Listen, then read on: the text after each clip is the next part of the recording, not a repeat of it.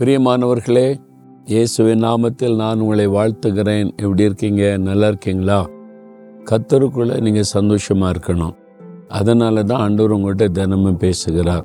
இந்த துக்கம் வருத்தம் கஷ்டம் சோர்வு அப்படிலாம் சொல்லக்கூடாது. நம்ம இயேசுவோடு ஒரு பிள்ளைகள்னா எப்பவும் கத்தருக்குள்ளே சந்தோஷமாக இருக்கணும் சரியா? சிலர் எப்போ கேட்டாலும் ஒரே துக்கம் ஒரே சோகம் அப்படி இருக்கக்கூடாது. நீங்கள் எப்பவும் மன மகிழ்ச்சியாக சந்தோஷமாக இருக்கணும்னு தான் ஆண்டவர் உங்கள்கிட்ட பேசிக்கிட்டே இருக்கிறார். நீங்கள் சந்தோஷமாக இருந்தால் என்ன நடக்கும் தெரியுமா? முப்பத்தி ஏழாம் சங்கீத நாலாம் வசனத்தில் கத்தரிடத்தில் மன மகிழ்ச்சியாயிரு. அவர் உன் இருதயத்தின் வேண்டுதல்களை உனக்கு அருள் செய்வார். உங்களுடைய இருதயத்தில் வேண்டிக் கொள்ளுவீங்கல்ல அதை ஆண்டவர் அருள் செய்வாராம். அதாவது நீங்கள் வாயினால் சொல்லாமலே இருதயத்தில் வேண்டிக் கொள்ளுவீங்க.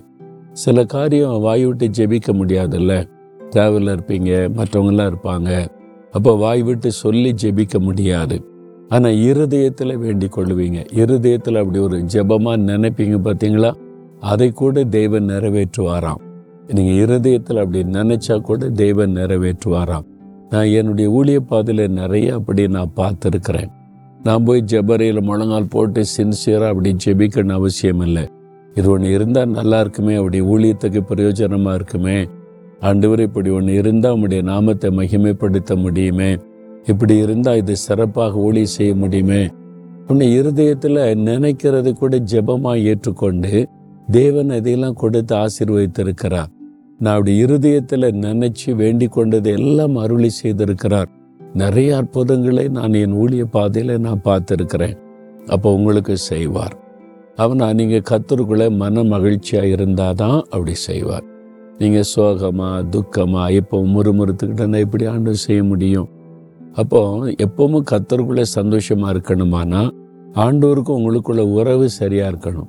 இயேசுவோடு உங்களுடைய ஐக்கியம் சரியாக இருந்தால் தான் நீங்கள் சந்தோஷமாக இருக்க முடியும்.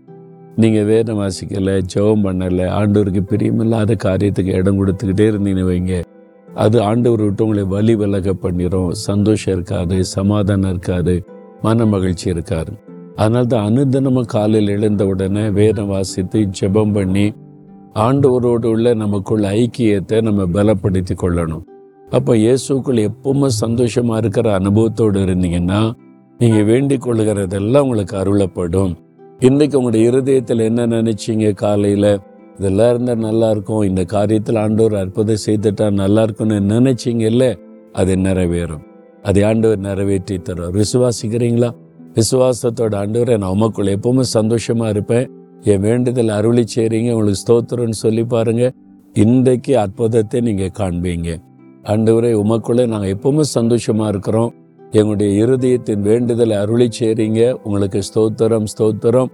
இயேசுவின் நாமத்தில் ஆமேன் ஆமேன்.